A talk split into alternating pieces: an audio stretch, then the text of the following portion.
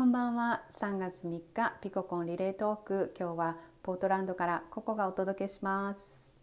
はい、えー、3月3日あの桃の節句耳の日、えー、ひな祭りそして年末まで303日とか333で3ばっかり言ってますけど、えー、3月3日は私と夫の結婚記念日でもありまして、えー、忘れないように3月3日って覚えやすい私の好きな数字の日に入れたんですけれどもあのまあね長く結婚してると結構ねあのお忘れになることもしばしばあります。まあそんな話はさておき、えーと、私はなぜか3という数字が好きで選んこの3月3日を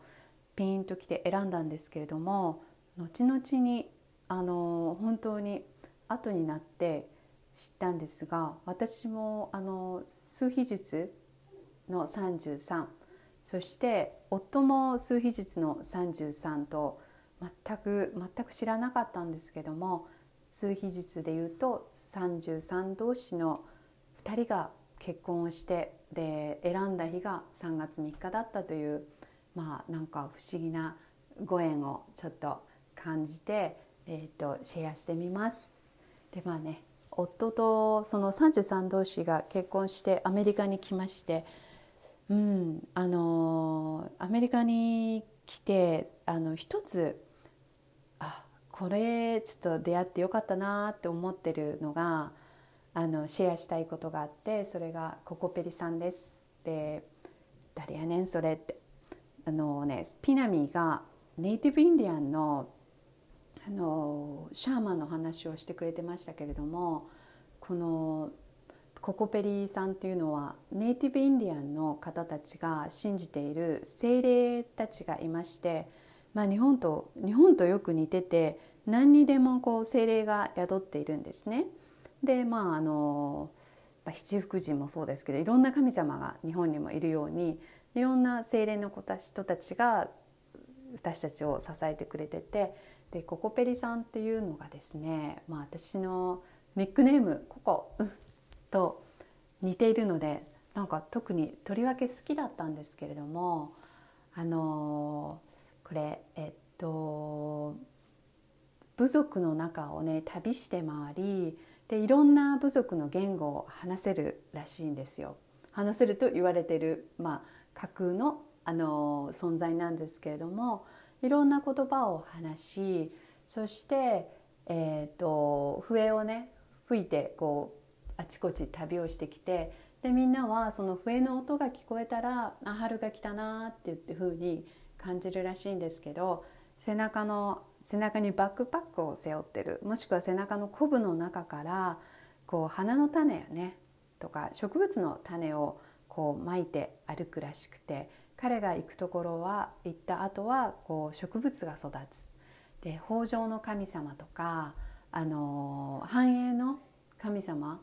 と言われてるらしくてでなんかね私はなんかそういうそそのココペリさんがのことを聞いてとてもスイートな気持ちになってそういえばちっちゃい時にあの子供のと時に「花の子ルンルン」という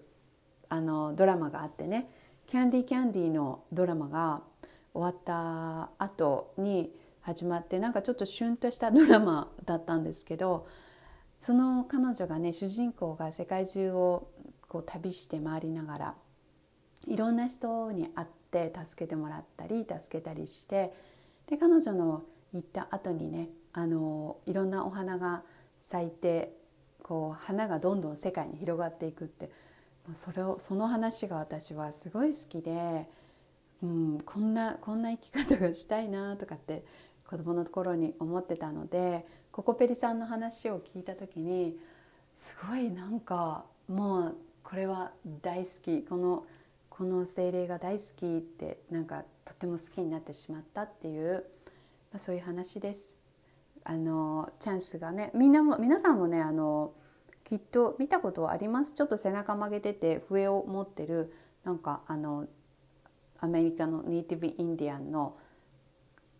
うんちっちゃいあのネックレスとかねあの指輪とかも売ったりしてるんであのきっとどこかであの見られたことがあると思うんですけども。はい。で今日はねえ、ー、とピココンラジオトークも29回目に